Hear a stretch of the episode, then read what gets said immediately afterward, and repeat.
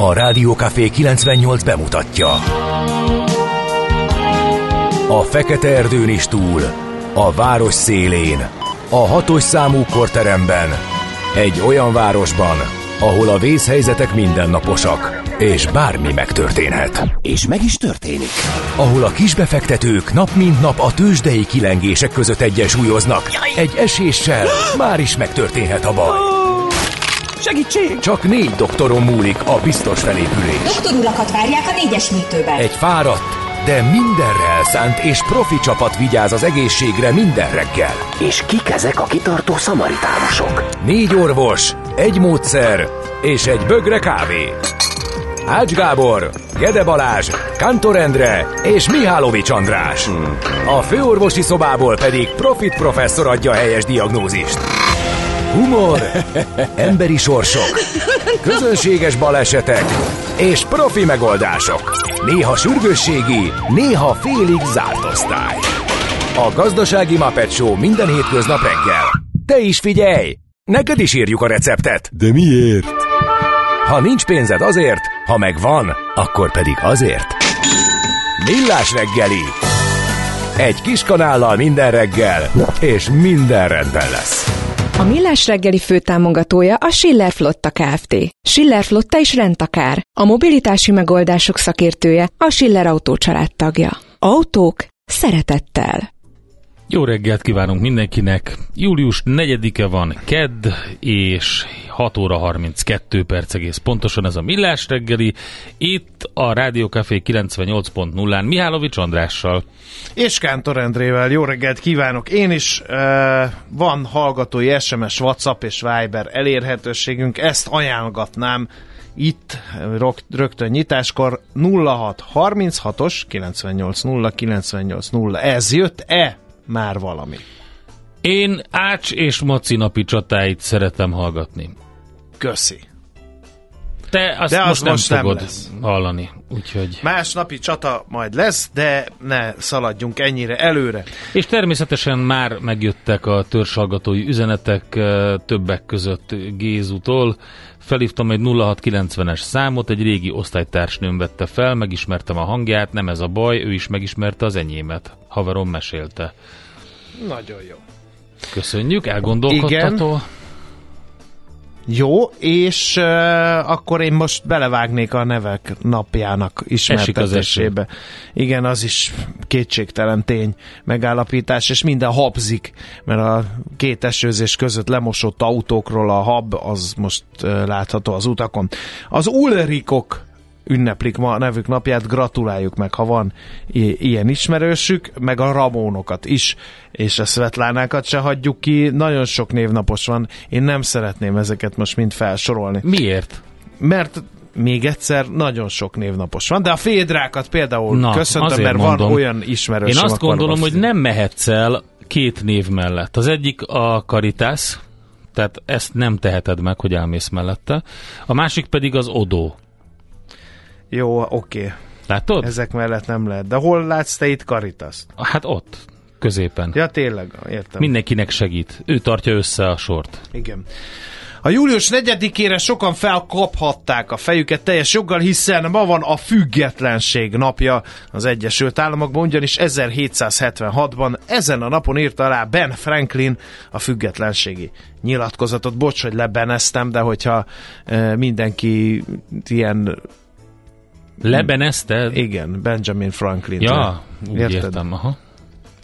Na, aztán kérem szépen egy csomó csata van, ami napi csatára adhat okot. Ma van a pozsonyi csata évfordulója, bár nem tudjuk, hogy mikor volt, és nem tudjuk, hogy hol volt, de van egy olyan elmélet, mely mi szerint 907-ben valahol Pozsony környékén az Árpád fejedelem Mi vezette. lett az eredménye a Viber szavazásodnak? Majd mindjárt elmondom. Ja, jó, bocsánat. De ha akkor nem szólok bedobsz figyelek. ilyen mikro időhúzó, például a Karitász, meg hogy mi lett az eredmény. Én egy jól felépített konferenci mikroidőhúzónak mondani, számmal- meg, meg lehet olyat is, azt is gondolni, hogy érdekelnek engem ezek a kérdések, de csinálhatjuk azt, hogy akkor én hátradőlök, figyellek, dőlj, igen. és tanulok. 1187-ben a Hattini csata is volt ezen a napon, tehát július 4-én, amikor a keresztesek elég jól kikaptak Szaladin Addig iszom egy kávét. Igen. Aztán 1456-ban a Nándor Fehérvári ostrom is ezen a napon kezdődött, július 4-én, de van egy negyedik napi csata is, 1976-ban az ugandai Entebei nemzetközi repülőtéren volt egy túlszabadító akció. Na most tanult koregám rávilágított arról, hogy én Sutyiban tegnap mindenféle stábon belüli egyeztetés nélkül létrehoztam egy szavazást, mely így hangzik, holnap lesz napi csata, de melyik ütközetről hallaná szívesen, és akkor felsoroltam a Pozsonyi csatát, a Hattini csatát, a Nándor-Fehérvári ostromot és az Entebei túlszabadítást, sőt, a napi csata rovat gyűlölői számára egy olyat is, hogy ne legyen napi csata. Kérem szépen, a legnagyobb arányban arra szavazott a 454 szavazatot látok én itt, arra szavazott a jó nép, hogy 40%-os arányban, hogy az entebei túlszabadításról beszéljek, úgyhogy fogok is erről, de még két dologról mindenképpen szót kell ejtenünk. 1954 egy tragikus esemény volt a magyar labdarúgó válogatott számára, mert Bernben ezen a napon vesztett vesztettük el a labdarúgó világbajnokság döntőjét a németek ellen illetve a két tudományos ünnepet is megemlítenék. Az egyik az amerikai Pathfinder leszállt a Mars felszínére, és a Mars autót a, a talajra helyezte, az jó hosszú ideig működött. Aztán egy másik 2012-ben a CERN sajtótájékoztatón bejelentették, hogy a világ egyik legviccesebb nevű részecskéjét, a Higgs bozont, ami olyan, mint hogyha valaki csuklana egyet, mikor kimondaná azt, hogy bozon, és a Higgs az olyan vicces is, meg a bozon olyan kis, kis szőrös, kis nagyszemű, olyan kis valami, pedig hát ez ugye az isteni részecske, úgyhogy nagyon komoly uh, szerepe van ennek a a tudományban 2012 én, én sokkal inkább azt szeretném, hogyha, és az az opció nem volt meg, hogyha te tudományos rovatot tartanál. Jó. Mesélnél a CERN-ről, a, hogy a Higgs bozonról, Leon Lederman Nobel-díjas fizikusról, jó. Nekem sokkal jobban tetszene. Kicsit Igen. olyan Mihálovics gazdásan, félig meddig olyan napi csatásan Igen. mesélnéd ezt, hogy hogy történik. Hát, jó, akkor felszívom magam, de most erre nem készültem, úgyhogy Na, ne mindegy. Akkor addig, amíg eh, most lélegzetet veszel, elmondom a híres születésnaposokat Most. ezen a napon. Giuseppe Garibaldi, olasz hazafi és katona, a nagy felszabadító 1807-ben született. Nem sokkal később, 1845-ben eh, Szinyei Merse Pál, magyar festőművész, aztán Meyer Lansky, amerikai maffia vezér is ezen a napon született 1902-ben. Ő egyébként 1983-ban uh, hunyt el. Gina Lollobrigida, olasz színésznő, 27-es születésű, ugye ő idén, Tőle idén búcsúztunk, igen. Távozott, így van, a nagy díva.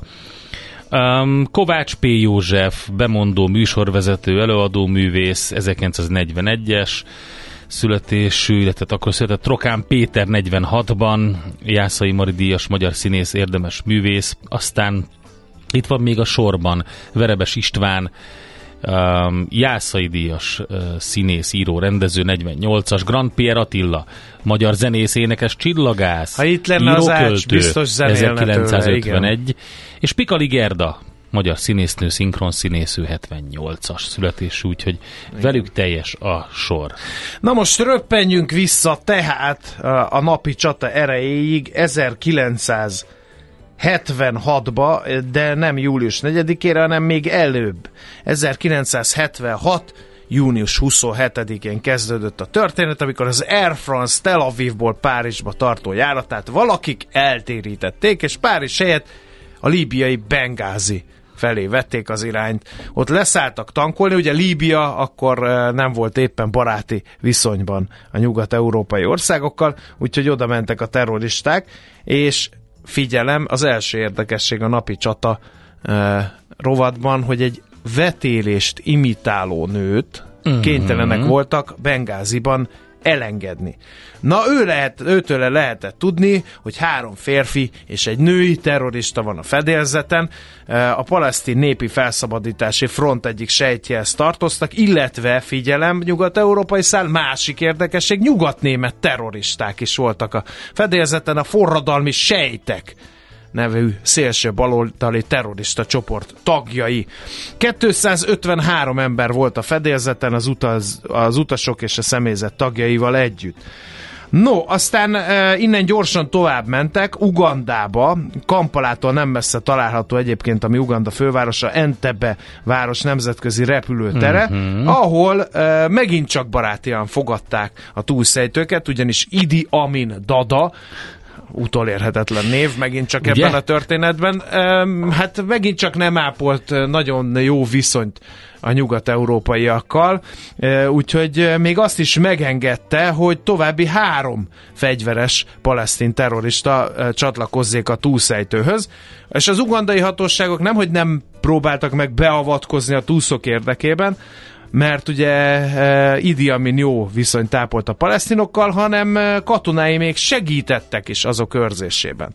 Ez volt tehát június 28-án. Aztán 29-én két csoportra osztották a túszokat, izraeliekre és a többiekre, bár ugye az izraeliekhez hozzácsaptak még néhány ortodox zsidó állampolgár, ortodox zsidót is állampolgársággal függetlenül. Ez nagyon nagy rémületet okozott a, a túszok körében, és azt követelték, hogy 53, 5 különböző ország börtöneiben fogva tartott eh, terroristát csütörtök délig engedjenek szabadon, ha ez nem történik meg, elkezdik kivégezni a túszokat. Egyébként az izrael, a nem izraeli csoporttal meg azt közölték, hogy, eh, hogy másnap reggel humanitáriusokból szabadon engedik őket. Ez meg is történt másnap reggel, de csak 47 túszt engedtek el, akik Párizsba érve létfontosságú információkat osztottak meg a, a, a hatóságokkal, hogy hol vannak a fegyveresek, milyen fegyvereik vannak, hányan vannak, hol vannak a túszok tartva, úgyhogy ez egy komoly taktikai hiba volt a terroristákról, terroristáktól, és elindult, ekkor indult a nagy akciónak a tervezése.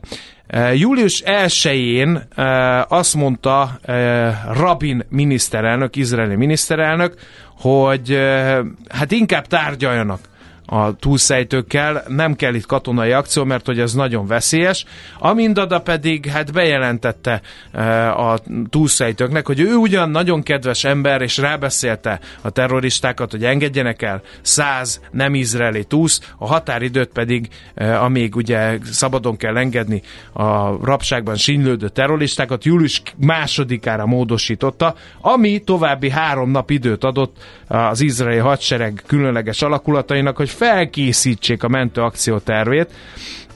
A hadügyminiszter, akit akkor Simon Peresznek hívták, ismerős név remélem ez is, villámcsapás kódnévvel ellátott akciót jóval hagyta, de a hadügyminiszternek komoly fenntartásai voltak a tervet illetően, egész egyszerűen sarlatánságnak minősítette azt, hm Egyébként az akció vezetésére akkor jelölték ki Jonathan Netanyahu-t, ismerős név, ugye? Hiszen Nagyon ismerős, igen. A későbbi izraeli miniszterelnöknek a testvére volt ő, és egy különleges alakulatot vezetett, és hát ugye ő volt a bátyja Benjamin Netanyahu-nak.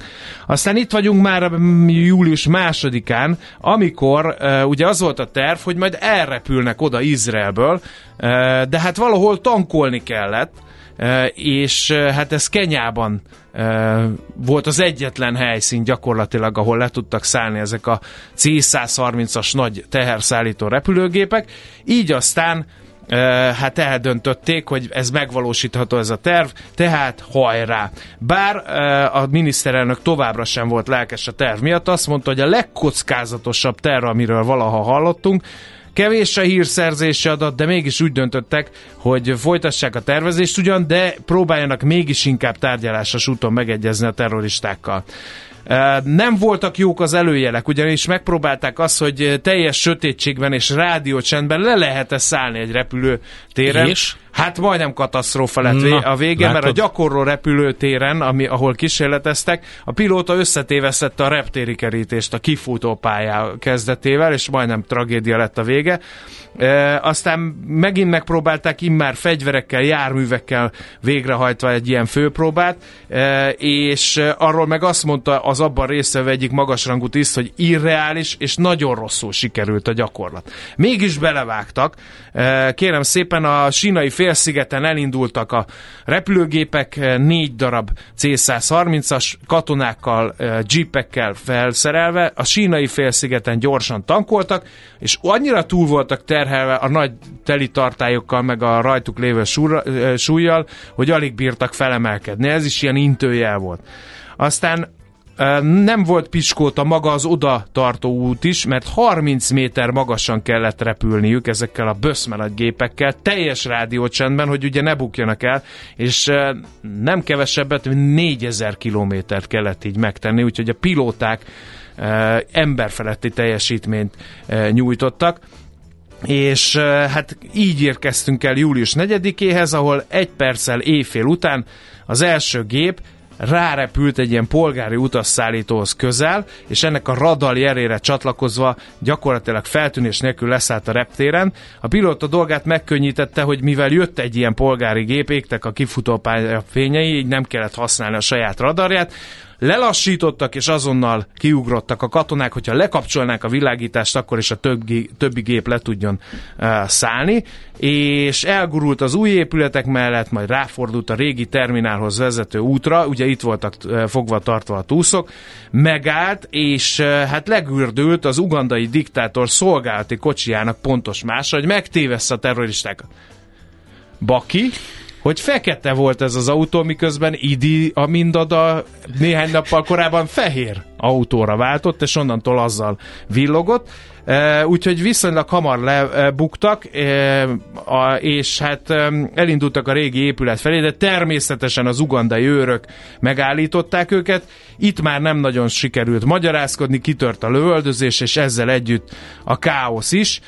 Úgyhogy 50 méterig jutottak az épülettel, mikor a Netanyahu nevű parancsnok azt mondta, hogy akkor hajrá, fiúk, nem tudunk közelebb menni, roham, úgyhogy elindultak eh, rohamozva a kommandósok az épület felé, és eh, hát eh, idejében odaértek ugyan, de óriási zűrzavarban magát az akció parancsnokát, ben, a Netanyahu parancsnokot, ő volt egyébként a kommandósok egyetlen áldozata, egy mesterlövész lelőtte, kitört a káosz, és itt volt egy nagyon fontos pillanat, az egyikük, az egyik terrorista, egy Wilfried Bőze nevű fickó, a túlszokra emelte a kalasnyikovaját, itt aztán írtózatos vérfürdő kezdődhetett volna, de ki tudja miért valamiért a halála előtti utolsó pillanatokban meggondolta magát, és azt mondta, hogy keressenek fedezéket a túzok. Túszok majd bekapcsolódott a, a tűzharcban, minek hatására néhány perc múlva ő is áldozata lett ennek a lövöldözésnek. Bejutottak a katonák, végeztek a terroristákkal, sajnos ugye a tűzszarcban három túszt is halálosan megsebesítettek, és hát alig 6 perccel a földetérés után uh, már elfoglalták a terminált és kiszabadították a túszok.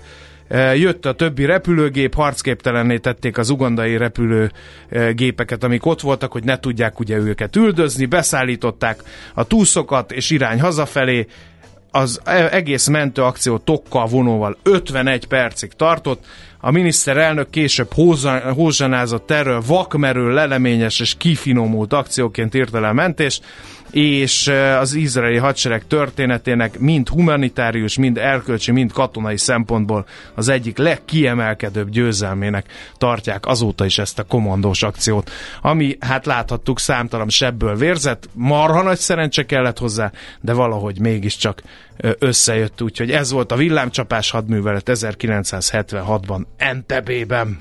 Hát kérlek szépen, együtt egy emberként szorítottunk a hallgatókkal, miközben téged figyeltünk, hogy tökéletesen sikerüljön előadnod a lehető legrövidebb idő alatt így korán reggel. Szeretném a hallgatóknak megköszönni a szolidaritást és a has- hasonló üzeneteket, mint hogy a palesztin népe front volt, vagy a palesztin népi front? Nem mindegy. Nem, mert az Aztán, egyik köpködő hogyan lehet vetélést imitálni? Na teszi ez fel bennem a is felmerült, de Hol mivel volt ebből... közben Chuck Norris?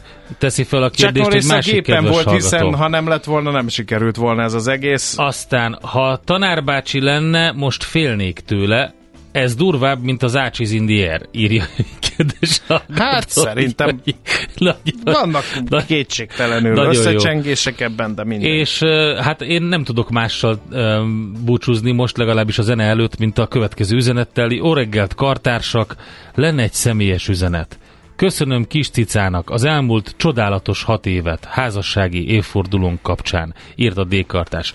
Ezt előtte akartam, mert hogy ezt a napi csatát akkor Neki nektek dedikáltuk. dedikáltuk. Ne, hát azért házassági évfordulóját ne adjunk már kommandós akciót ajándékba. Akkor egy ilyen blam fever adjál, légy szíves, ami pont megy ehhez a napi csatához. Hát lássuk akkor a következő zeneszám. Mit tartogat a házassági évfordulósoknak? Az egészséged megőrzése az egyik legjobb befektetés. Semmi mással nem érhet el ekkora hozamot. Millás reggeli. Drága Maci, hadd történelem a kedvenc hobbim, köszönöm a napi csatát dékartást. Neki egy megfelelő um, házassági Igen, de évfordulós. nem megfelelő. De kis a nők nem szeretik alakul. a kommandós akciók részletes leírását. Pedig még a használt fegyverekbe betekintés Doromból és alakul, ennyi. Jó, na nézzük, mit ír a magyar sajtó ma reggel, ami érdekes lehet. Semmi. Azt mondja, hogy oktatás, végállomás, erre jut a népszava. Újabb felmondási hullámot indított el az oktatásban az új pedagógus jogállási törvény, a közismertebb nevén a státusztörvény, amelyről ma szavaz a parlament. Annak ellenére borítékolható a tanárok közalkalmazotti státuszát megszüntető terheiket növelő javaslat elfogadása, hogy annak tervezetét hónapok óta tartó tiltakozások kísérik. Egy online felmérésben 5000-en jelezték, hogy megszüntetik a jogviszonyukat, ha a kormány bevezeti a, a jogszabályt, pedig a helyzet, mert most sem jó az utóbbi hetekben több iskolában is felmondott a tantestület jelentős része, és számos más intézményben is egyszerre több pedagógust keresnek. A közféra állás portáján a cikk megjelenésekor 1154 állás hirdetést lehetett találni pedagógus szóra keresve. 1878-at a tanár szóra, 874-et a tanító szóra, 711-et az óvodapedagógus szóra keresve.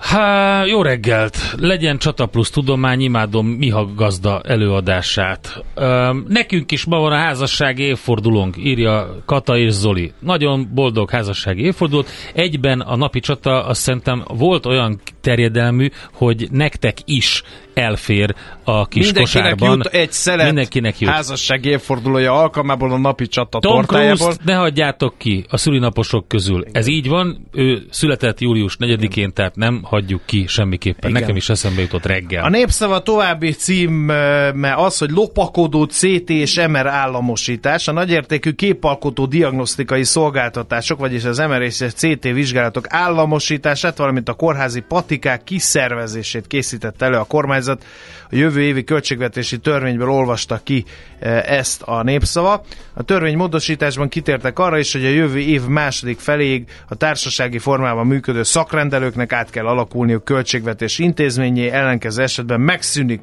közfinanszírozásuk írja tehát a népszava. Mondjuk el, mi van a tőzsdéken, légy szíves. Mert Ennyi, te nem akarsz ne, Nem érdekelnek a lapok. Hát Esik az eső, státusztörvény van, a legfontosabbakat úgy is tudjuk, és hogy a nő vagyok, és szeretem a napi csatákat, írja a kedves Éljen! A mait is feszült figyelemmel hallgattam, remélem vigyázálásban. Hol zárt? Hol nyit? Mi a sztori? Mit mutat a csárt? Piacok, árfolyamok, forgalom a világ vezető parketjein és Budapesten. A rovat támogatója a hazai tőzsde gyorsan növekvő nemzetközi informatikai szolgáltatója, a Gloster Info kommunikáció nyerté. A Bux 50.351 ponton zárt Endre, ez 0,31 század százalékos mínusz. A vezető papírok közül az OTP eset 0,8 százalékot 12.030 forintig, a MOL erősödött 0,3 százalékkal 2998 forintig, a Richter esett fél százalékot 8375 forintig, a Telekom negyed százalékos plusz hozott össze 406 forintig erősödve, de az Opus megint lehajrázta forgalomban a Telekomot, és tovább erősödött 1,12 század százalékkal 160 2 forintig. A tőzsdei előszobában olyan nagy pörgés nem volt a tegnapi napon. Megnézzük azért, hogy mi volt. A nap részvényeivel kereskedtek leginkább és a legnagyobb mértékben, de az eset 4%-ot, és akkor mondok még egyet a rend kedvére, a Gloster stagnált, ugyanazon a záróértéken, és viszonylag mikro méretű forgalom volt a, a Chameleon Home papírjaiban, de az is stagnált. Eközben külföldön, Endre, tessék! Te, érdekesség nem sok volt, mérsékelt optimizmus az európai tőzsdéken, délutára alápagyott a hangulat, meg a lendület, meg minden, ahogy te mondtad, a magyar tőzsde alul teljesített, ma Amerika zárva lesz, úgyhogy azzal nem lesz semmi nagy É, úgyhogy ez a szünnapot megelőzően szerintem délután már elkezdtek azon gondolkodni az amerikaiak, hogy melyik fedezékben töltik a július 4-ét, hiszen, mint tudjuk, a legtöbb halálos esettel és gyilkossággal járó ünnep az Egyesült Államokban egyszerűen brutál, na mindegy, nem kéne ennyi fegyvert eladni. El, ezzel szemben a Teslát viszik, mint a, a Tesla az kérlek szépen a az autóipar vattacukorja, vagy az autóipar kürtős kalácsa, jobb lett a minden várakozásnál felülmúlóan jöttek a megrendelések, úgyhogy meg is ugrott az árfolyam 6,9%-kal. A Rivian ott volt mögötte rögtön 17%-kal, a NIO 3,5%-kal, és a Carnival Corporation még egy picit emelkedett elnézést, Andi, de csak 0,7%-ot, az már nem olyan sok, ilyenkor jó volt megszabadulni tőle, tehát nagyjából ezek voltak a vezetők. Egyébként azt lehet mondani, hogy nem állnak rosszul az amerikai indexek enyhe pluszban, az olaj is egy kicsit emelkedett, az arany is egy kicsit emelkedett, és még a Coinbase-t is alaposan megtolták, ez a legnagyobb amerikai kriptotősde árfolyama. E, nagyot ugrottak, miután bejelentették, hogy a CBOI tőzsdeüzemeltető együttműködnek egy spot bitcoin tőzsdén kereskedett alap, egy ETF. Na ez lesz aztán a gyönyörű sütemény, amikor egy bitcoin, spot bitcoin tőzsdén kereskedett ETF, tehát azt majd jó megnézi a tőzsdefelügyelet, és utána azt mondja, hogy rendben. Tőzsdei helyzetkép hangzott el a Millás reggeliben. A rovat támogatója a hazai tőzsde gyorsan növekvő nemzetközi informatikai szolgáltatója, a Gloster Info kommunikációs nyerté. Na itt van Andika. Igen, itt Jó van reggelt. napi csatát ő nem követelte, de nem, nem is Itt mindenkinek a napi csatáról a házassági évforduló jut az eszébe? Ez két hét kanapén alváshoz vezet. Talán nem véletlen? Kérem. Attól függ, a magyar hogy családok egészségügyét, a lelki egészségügyét tekintve. Attól függ, mennyire erős az a párkapcsolat. Nem mindenkit űznek számon vagy szám, napi csata, vagy, izé, vagy hogy 6.35-kor a fürdőszoba előtt zajlik minden Van reggel. olyan is. És a hálószoba ajtó, ajtó előtt zajlik, addig tart minden este. Jó, hát akkor most nem tudom, hogy mi legyen, szerintem legyen hírek, és addig összeszedjük magunkat, meg a hallgatókat is. A mai világban könnyen félrevezetnek a csodadoktorok és a hihetetlen megoldások. Az eredmény? Hája pocim marad, a fej még mindig tar, a profit meg az ablakban de már is segítenek a legjobb orvosok. Doktor megelégedés, doktor higgadság, doktor vidámság és doktor nyugalom. Doktor úr, ennek össze-visszaver a GDP-je, a pulcosa meg egy csökkenő gyertya. Két végéről égette. Ezt visszakalapáljuk, és olyan hozamgörbénk lesz, amilyet még dr. Alonso Mózdi sem látott. Millás reggeli. A gazdasági Muppet Show. Figyelem! Fogyasztása függőséget okoz. A Millás reggeli főtámogatója a Schiller Flotta Kft. Schiller Flotta is rendtakár. A mobilitási megoldások szakértője a Schiller Autó tagja. Autók szeretettel. Jó reggelt kívánunk, 7 óra 10 perckor folytatódik a Millás reggeli műsor folyama itt a Rádió Café 98.0-án. 2023. július 4-i kiadásunkat szögeljük Kántor Endrével. És Mihálovics Andrással. A Meg hallgatók a kérdeznek, készült-e film az NTB-i napi eseményekről? Igen, kettő is készült. Az Ami egyik négy. egy újabb. Hogy? Ami négy. Lehet, én kettőre emlékeztem. Volt Támadás a klasszik. Entebbe-nél 1976-ban Ja, hát az a Irving Charles Kershner uh, ben van ben Charles Bronson, igen. Meg a Jafet Kotto játszotta Igen. a általad sokat emlegetett diktátort. Győzelem Entebbe-nél az is 76-os Marvin G. Chomsky, ott a főszereplők Helmut Berger, Kirk Douglas, Richard Dreyfuss, Ja. Anthony Hopkins, Elizabeth Taylor, az a híresebb. Aztán van egy eh, Mitzva Jonathan, az 77-ből Menahem Golan a főszereplője, uh-huh. illetve a legfrissebb alkotás 7 vérfagyasztó nap Entebbe. Ja, azaz, az amire én gondoltam, ez egy ilyen 2018-as. nemzetközi koprodukció, német, amerikai, talán a Daniel Brühl az egyik főszereplő a német színészek közül. Úgyhogy, ja, Úgyhogy ezek készültek, igen.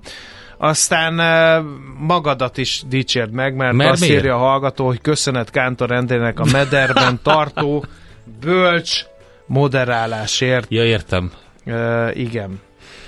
Na, Na, akkor, akkor menjünk tovább Budapest rovatunkra. Kérjük vissza Balaton Szandrát. Ezt nehogy már el... Igen.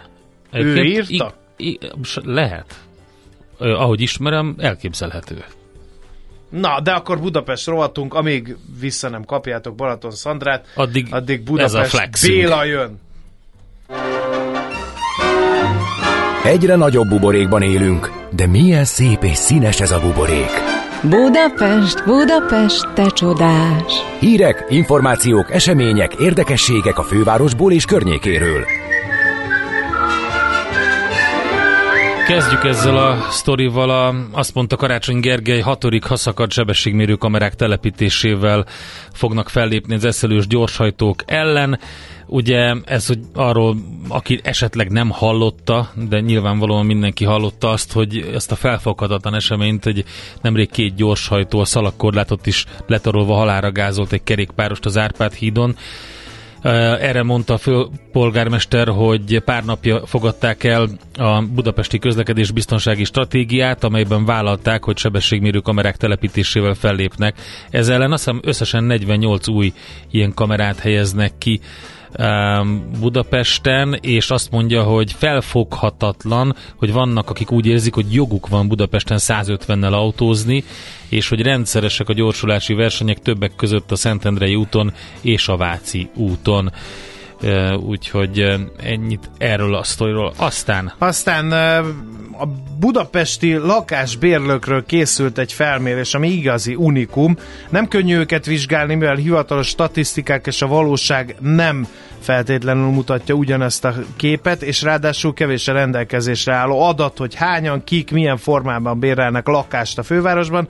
A periféria központ kutatása azonban erre ad választ. A hazai bérlakás szektorok készítettek átfogó felmérést, ebből kiderül, mennyien élnek bérelt lakásban Budapesten, hogyan változott az elmúlt évek során, illetve mennyire elégedettek a bérlők a helyzetükkel, mennyit fordítanak lakhatással kapcsolatos kiadásokra, és mit gondolnak egy megfizethető bérlakás szektor létrehozásáról. A legfontosabb eredmények az elmúlt évtizedben háromszorosára nőtt a magánbérleti szektor Budapesten, minden ötödik fővárosi felnőtt lakást vagy szobát bérel. A magántulajdonú lakásban élők nagyobb része nem önerőből jutott lakásához, hanem családi segítséggel vagy hitellel. Aztán legalább 800 ezer olyan budapesti felnőtt van, aki elégedetlen a jelenlegi lakhatási helyzetével, aggódik jövőbeni helyzete miatt, három éven belül költözne őket nevezze a tanulmány megfizethető bérlakás szektor célcsoportjának. E csoporton belül 300 ezeren vannak azok, akik nyitott lenne hosszú távon is bérlakásban lakni, amennyiben ez megfizethető és stabil lakhatást nyújtana, és aki jövedelmi szempontból a budapesti népesség felső 70%-ába tartozik, ők a megfizethető bérlakás szektor szűk célcsoportja. Ezen belül 100 ezer olyan ember él Budapesten, aki anyagilag a legfelső 30%-ba tartozik, vagy a háztartásának 10 millió forintnál nagyobb megtakarítása van. A már jelenleg bérlői jogviszonyban élők nyitottabbak a hosszú távú eh, lakásbérlés irányt, amennyiben az kiszámítható és megfizethető, illetve nemzetközi összehasonlításban a budapesti válaszolók árérzékenyebbek a három további vizsgált fővároshoz képest a megfizethető bérlakás szektor nem csak Budapesten, hanem a régió más fővárosaiban is jelentős. Egyébként az igény, ezek a tanulmány fő megállapításai, ha valaki teljes egészében kíváncsi erre, a portfolio.hu-n eh, megtalálja az erről szóló írást. Azt mondja, hogy érdekes módszerrel próbálnak megállt parancsolni a köztéri vizelésnek egy budapesti társasház lakói. Szégyenfalra teszik a magukon könnyítők fényképét, ez egy szokatlan módszer, ezzel próbálják elrettenteni őket, de hát, hogy mennyire működőképes, azt a, mindenkinek a képzeletére bízom. Minden esetre a lépcsőház kapujára függesztik ki azoknak az embereknek a biztonsági kamerával rögzített képét, akik a kapuban végzik el a dolgukat. Az még nem derült ki pontosan, hogy melyik lakóközösség hozta meg az érdekes döntést, és az sem egyértelmű, hogy mennyire lesz hatékony, hiszen az arcuk nem látszik és hogyha kivehető lenne, ugye, akkor személyiségi jogi problémák vetődnének fal, fel, de a rejtélyes szégyenfal hollétéről keveset tudni. Mindössze annyit lehetett látni egy Facebook posztban, hogy egy budapesti lakóház bejáratában készült. Hát, Igen. nézd, nehéz. Amikor itt a stúdió ablakában kitekintve ez majdnem előfordult így itt fényes nappal, igen, azért, ki kellett kopogni. Azért, Igen. hogy is mondjam, de, de hajrá, én Igen. azt mondom. Példátlan lépésre szánta el magát az ország 11. legnépesebb városa. Érd önkormányzata a legolobbi közgyűlésén teljes egészére változtatási Igen, tilalmat. Van. Igen, állítólag a lakosság is támogatja, hát mert persze. állandóan a dugók vannak ott, dugók, nincs parkolóhely. Egyre nehezebb stb. az egész infrastruktúrát működtetni. Az kemény. Bizony. Kíváncsi vagyok, hogy mi Ki a következő? Ebből. Igen. Veresegyház felkészül, Vecsés, és még Nagy Maglód, Kovácsi, Nagy Kovácsi, stb. még vannak egy Igen. páran. Hát ott, ahol bár most sóly már, ahol már most uh, infrastruktúrális problémák vannak, például vízhiány fenyeget mert nyáron megnő a vízfogyasztás, és nem bírja az infrastruktúra. Na, menjünk akkor tovább. Nekünk Egy... nem most van a házassági évfordulónk, ráadásul 8 éve el is váltunk, de ettől még jó volt a napi csata. Ha, könnyen mondod? Így könnyen mondod. Igen. Na, akkor Budapest rovatunk követően e, mi jön egy jó napközi? Nekünk a Gellért hegy a Himalája. A Millás reggeli fővárosi és agglomerációs infóbuborékja hangzott el. Az élet nem más, mint kockázat. Kedves Millás reggeli. üzenjük a Millás reggeliben, hogy Sargent Garcia volt Lucky Kapitánával kiegészülve ez a mexikói zene, de most nem erről van szó, hanem teljesen más. Hanem arról, hogy útlevél, repülőjegy, euró, napolaj be van csomagolva, na de vajon az utasbiztosítás az be van e csomagolva egy átlag magyar családnál? A Független Biztosítási Alkuszok Magyarországi Szövetségének elnökével Pap Lajossal fogunk erről beszélni. Jó reggelt kívánunk! Jó reggelt kívánok! Először is azt tisztázzuk, hogy mennyire van jelen a biztosítás kötési kedv az utazókban, mert hogy évekkel korábban mindig beszélünk, vagy beszéltünk arról, hogy nem nagyon, tehát hogy egy ilyen nem nagyon gondolnak erre, mert hogy úgyis van Európai Uniós betegbiztosítási kártyájuk, meg úgyis a bankkártyájukhoz kaptak utasbiztosítást bónuszként, úgyhogy ez untig elég, nem kell utasbiztosítást kötni. Szerencsére az idők folyamán azért egy kicsit változott és kedvezőbb lett a helyzet.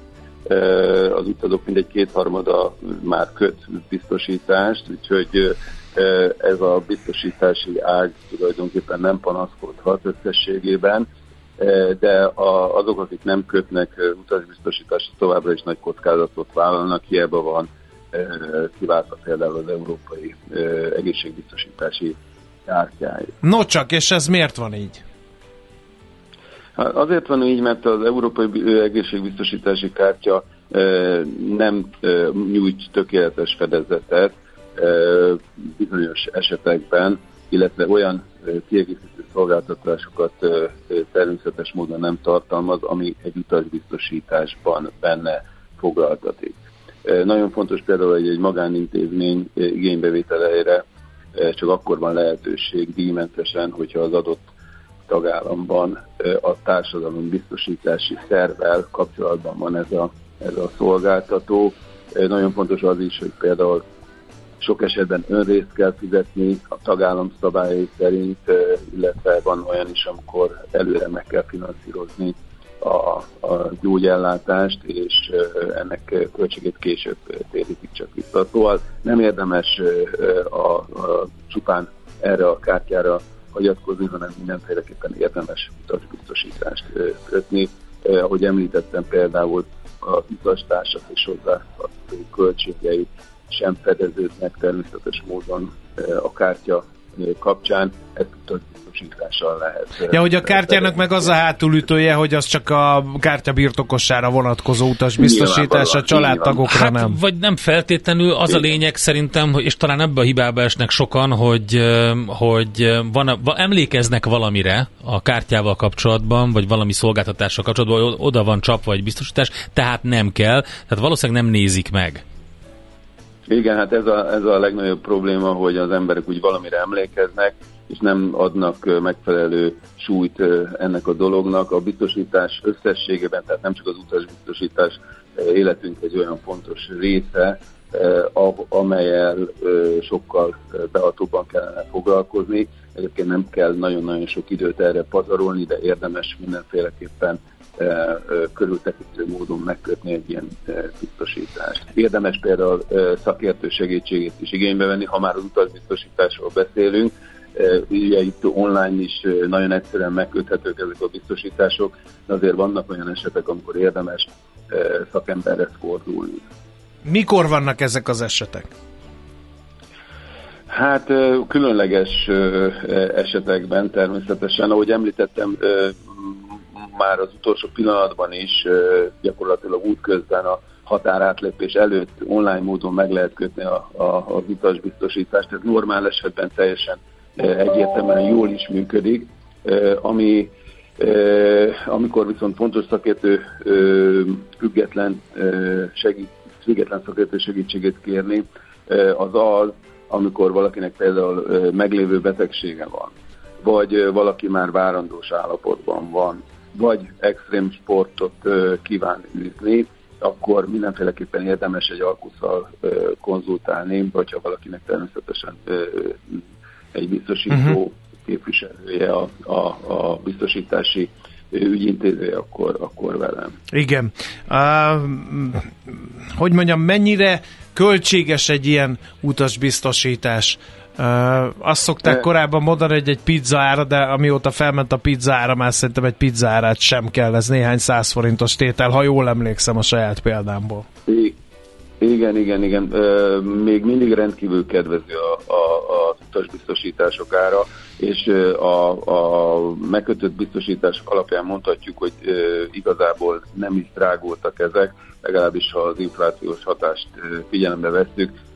A mi tapasztalatunk szerint 620 forintos volt az az átlagos szín, amivel egy éve rendelkeztünk, most pedig ez 665 forint ami 7%-os drágulása úgy tetszik, ami a mai viszonyok között nagyon minimálisnak mondható, és a, az utasbiztosítás díja tényleg, tényleg pilléresnek tűnik, ugyanakkor a, a, illetve pilléres is, ha, ha, ha, ha az én véleményet kérdezik, ugyanakkor óriási térítési limitekkel lehet számolni, és fontos is számolni velük, mert az orvosi ellátások költsége rendkívül magas lehet, így nem mindegy például azt sem, hogy hová utazunk, mert, mert az EU országaiban általában akár elég lehet egy 50 millió forintos limit, még ezt hangsúlyozom, hogy hatalmas limitek vannak, a, a néhány száz, illetve ezer forintos utasbiztosításban is.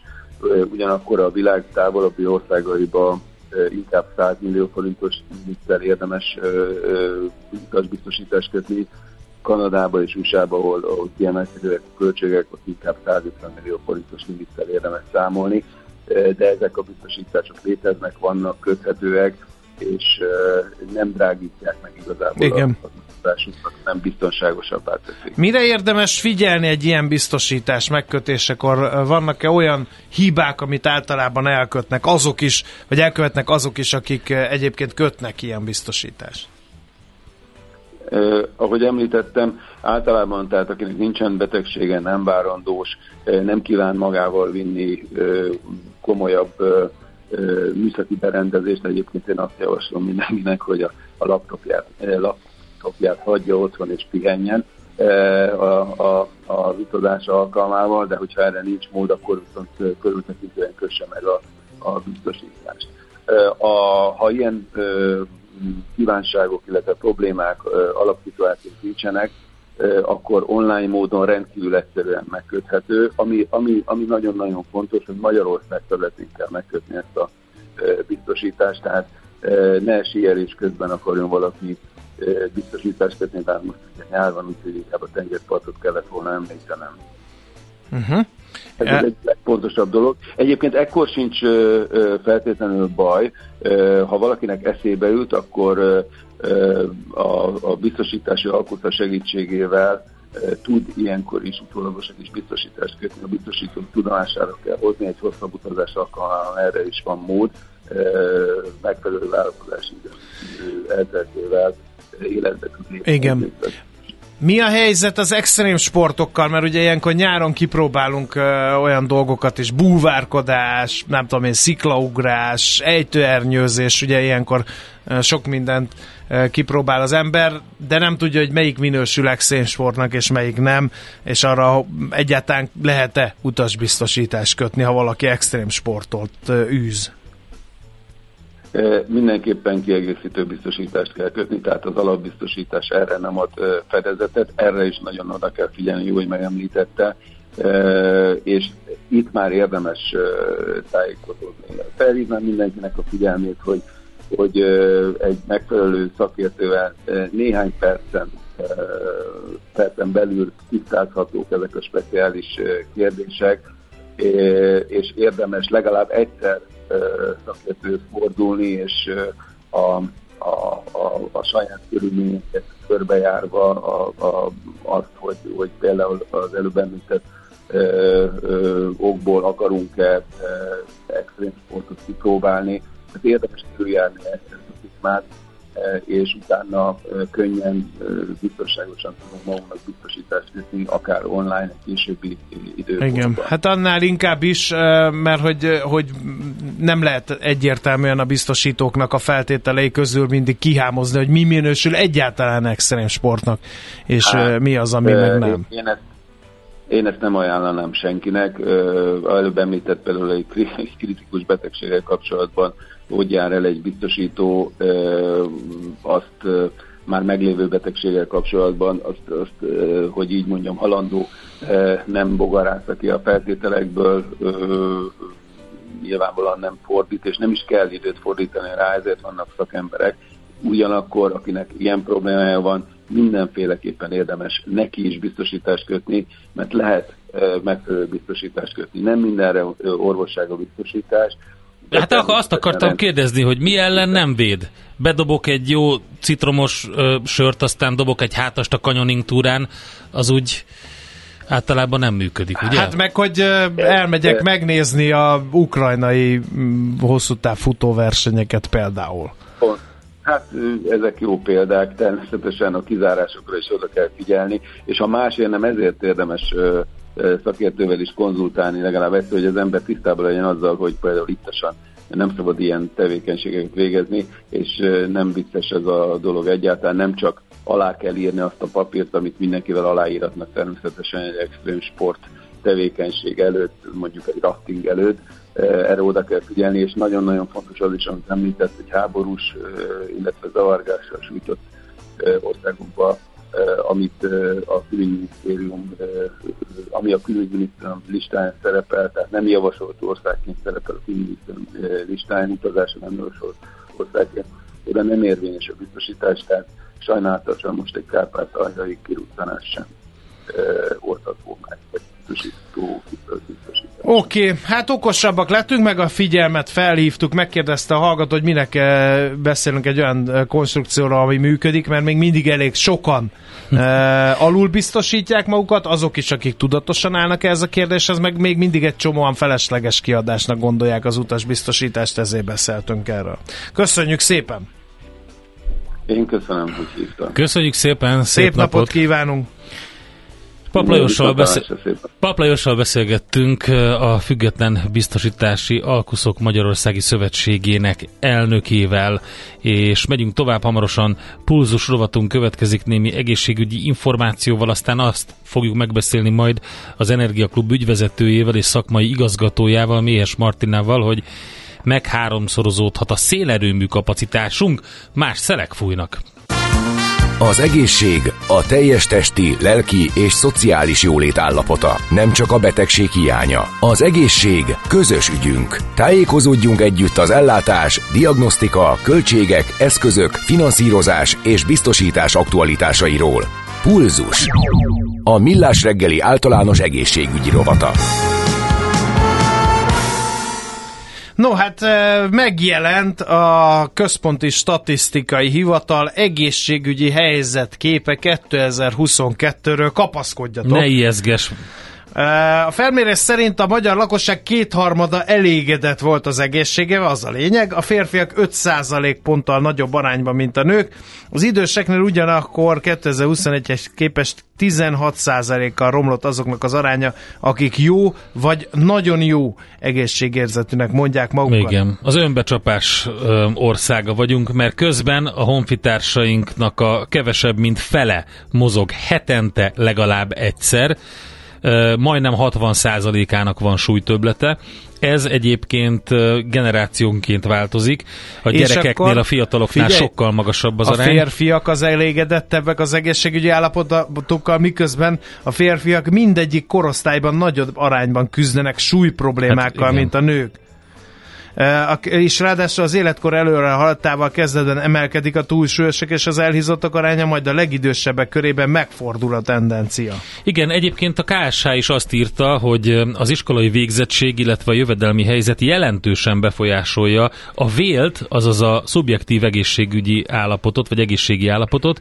A kedvezőtlenebb helyzetben lévők kevésbé elégedettek az egészségi állapotukkal, az alapfokú végzettségűek és a legalacsonyabb jövedelműek mindössze fele a felsőfokú végzettségűeknek és a legmagasabb jövedelműeknek viszont egyaránt több mint háromnegyede tartotta jónak, vagy nagyon jónak az egészségét. Hát érdemes elmenni, kérem szépen, egy wellness hotelbe, ahol uh, gyakorlatilag a kifogyhatatlan vájunál reggel, délben és este tömegek zabálnak fel annyit, ami egy kisebb afrikai ország éves ellátmányára is elég lenne, majd utána beleülnek a jacuzziba egy kicsit Igen. bugyogtatni a hájt. Igen, e, saját bevallása szerint a 16 éves és annál idősebb lakosság 45%-a sportol hetente legalább egyszer, legalább 10 percen át, úgyhogy úgy, nem volt nagy a kerítés, amin át kellett mászni. Mit jelent az, hogy sportol? Igen, hát ez, ez az. A... 16 százalék naponta, 29 százalék viszont ennél ritkábban sportol, és a munkavégzés, ugye nem véletlenül mondjuk, hogy az ülés az új dohányzás, a gazdaságilag aktívak közül keveset mozognak a munkahelyükön kívül azok, akiknek munkavégzés közben nagy erőt kell kifejteniük, nekik csupán 38 százalékuk, még az ülőmunkát végzőknek 54 százalék a sportol heti rendszerességgel, és azt kell mondani, hogy aki nagy részt ül, az 40 százalék igen. Kérem szépen. Pedig az ülés az új dohányzás. Igen, ne felejtsük mondjuk. el. És egyébként a lakosság ötöde dohányzik.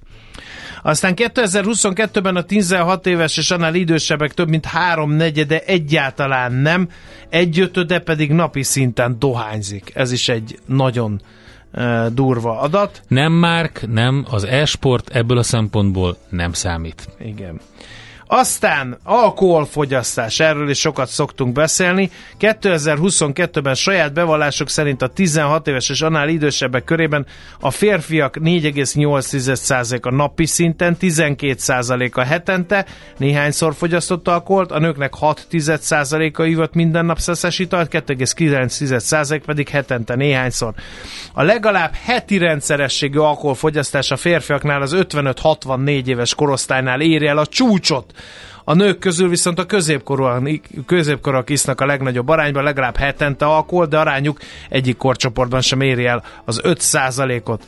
Úgyhogy ez is egy ilyen riasztó számadat a KSH-nak a felméréséből. Lehet Jelentősek a területi különbségek az alkoholfogyasztásban. Hát az biztos. A Pesti régióban Minél és a dél mész, annál nagyobb az adag. Nem. Nem. Hidd el, hogy így van. A Pest régióban és Dél-Dunántúlon kiemelkedő mértékű. Ez egy anomália, úgy általában értettem. É, minél Értem. északabbra és minél keletebbre mész Európában, Jó. úgy nő az adag. No, hát akkor ennyit tudtunk el. Egyebet a magyar lakosság egészségügyi állapotáról nem tudunk mondani, kérem kapcsolja ki. Bulzus. A Millás reggeli általános egészségügyi rovata hangzott el. Az egészségügy a társadalom mindenkori egészségkultúráját tükrözi.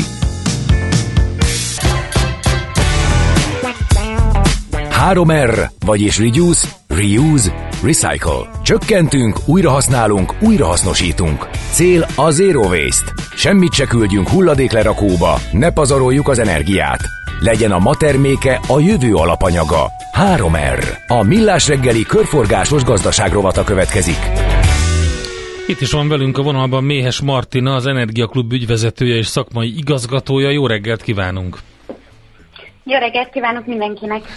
Értszelődhetnénk, hogy mintha megváltozott volna a széljárás. Lett szél Magyarországon. Igen. Me- Egyszer csak elkezdett fújni. Igen, mi történt? Mi történt? Mert ugye on, onnan kell indulnunk, hogy ö, olyan szabályozás volt életben, ami hát nem engedte ö, szélerművek telepítését Magyarországon. Gondolom ez nonsens ö, dolog volt. Hogy értékelték, hogy érték meg ezt az időszakot?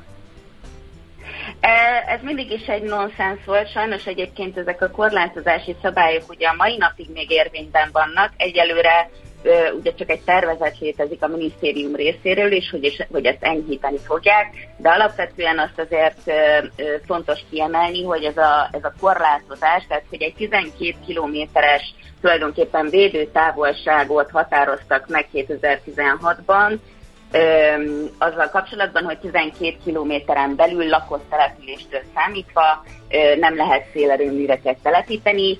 Ilyen korlátozás a világon sehol nem, nem létezett. Az Európai Unióban egyébként ez átlagosan ez egy 400 méter ez a védőtávolság a lakott területektől, tehát hogy még ennek a védőterületnek a nagysága is, tehát a 12 kilométer, és ugye van olyan ország, ahol mondjuk egy kilométer ez a védőtávolság, ugye irreálisan nagy volt, és most már több mint egy éve, másfél éve tulajdonképpen tűkönülve várjuk, hogy ez a, ez a szabályozás megváltozzon, vagy korlátozás, és ugye ezt követően azt is fontos kiemelni, hogy még hogyha ezt a 12 kilométeres védőtávolságot el is törlik, az nem jelenti azt, hogy onnantól kezdve, na akkor a szélerőmű piac, akkor az berobban, mint annó a, a, a napelemekkel történt, ugye, hanem ezt ugye a jogszabályok is úgy működnek, hogy egyet megváltoztatunk, és mint egy fonalat, akkor megyünk tovább, és ugye még számos egyéb területen, akár természetvédelmi, talajvédelmi törvényeket, talajhasználati,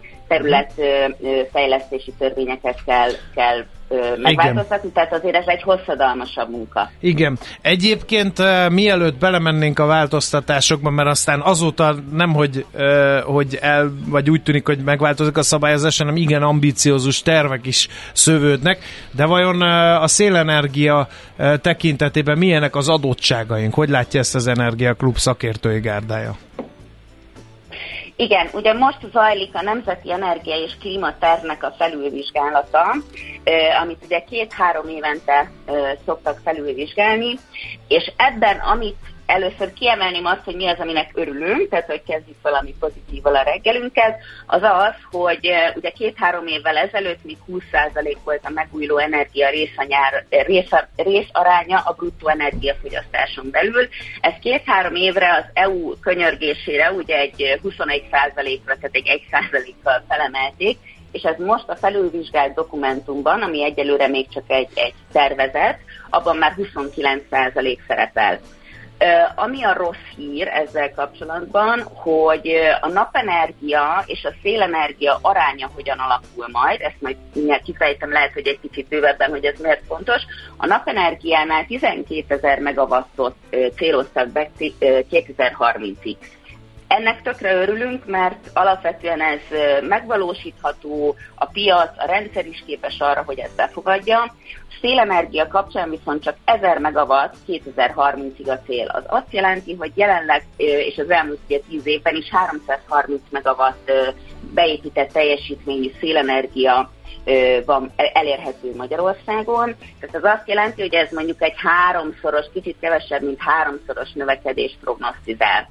Amiért fontos lenne a szélenergia és a napenergia arányát, tehát ez a 12 ezer megawatthoz képest az 1000 megawatt szél, az a, az a probléma, hogy ez megint egy, egy kiegyensúlyozatlan rendszert tud eredményezni, hiszen azt kell tudni a nap és a szélenergia kapcsolatáról, hogy remekül kiegészítik egymást. Tehát rendszerszabályozási szinten ugye nagyon gyakori az, hogy a hajnali órákban, illetve alkonyakkor sokkal jobban fúj a szél, napközben pedig süt a nap. És ezáltal a rendszerirányítóknak így a két időjárás függő, kicsit hektikusabban működő, akár megújuló erőműveket sokkal könnyebb kiszabályozni, illetve nem csak az, hogy könnyebb kiszabályozni, hanem csökkenti is a rendszerszabályozásnak a, a költségeit.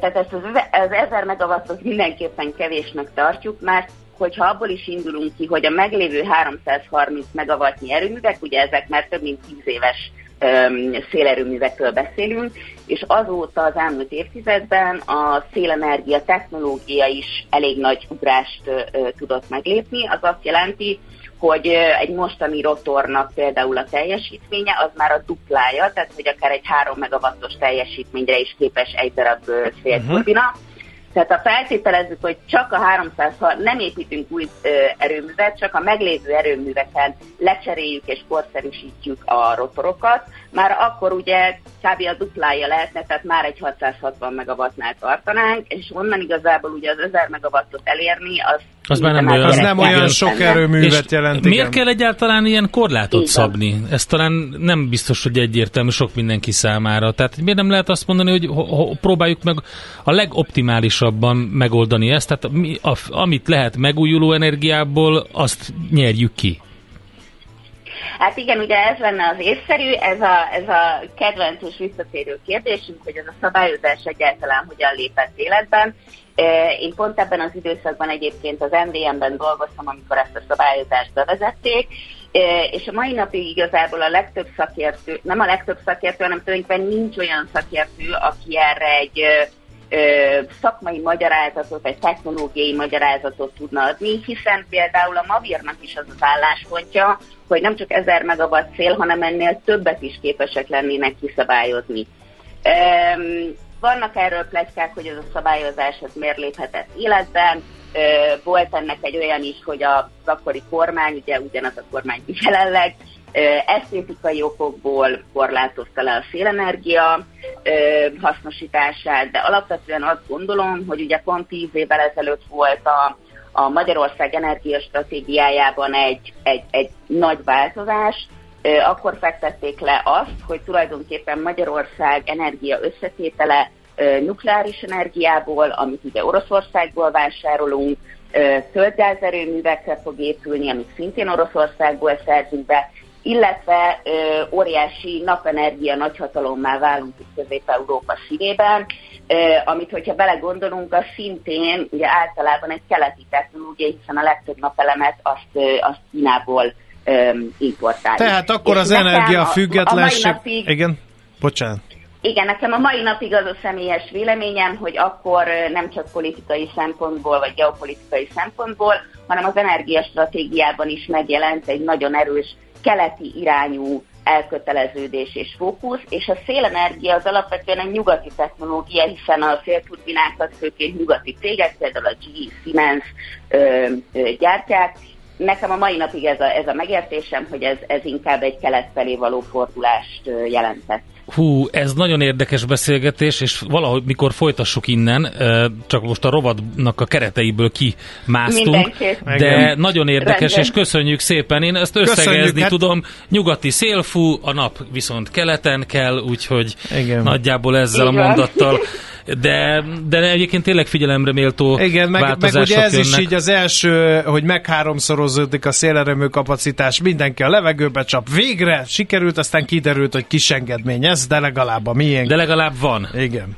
De legalább a miénk. Így Igen. van, így van. Úgyhogy ennek, ennek is örülni kell, aztán meglátjuk. Reméljük ambiciózusabbak leszünk majd. Oké. Köszönjük szépen. Nagyon szépen köszönjük Martina, szép, Szép napot, napot. jó munkát! Köszönöm, szép napot, jó munkát! Mélyes Martinával beszélgettünk, az Energiaklub ügyvezetője és szakmai igazgatója. Ő a szélerőmű kapacitás megháromszorozódásról volt szó. A körforgásos gazdaság több, mint újrahasznosítás. Egy értékláncon és iparágokon átívelő gazdasági modell, melyben nincsenek hulladékok. 3R. A Millás reggeli körforgásos gazdaság rovata hangzott el. Most jönnek Czoller Andi hírei, aztán pedig jövünk vissza. És Eh, Czoller Andi is jön. Ő is jön, természetesen nem Nem csak csak a, a hírei. híreivel, Igen, ezt nem, is Hogy bekapcsolom be a hírei, csak igen. úgy? Bekúztam az ablakon, vagy nem az ablakon, mi az Azt- ajtón.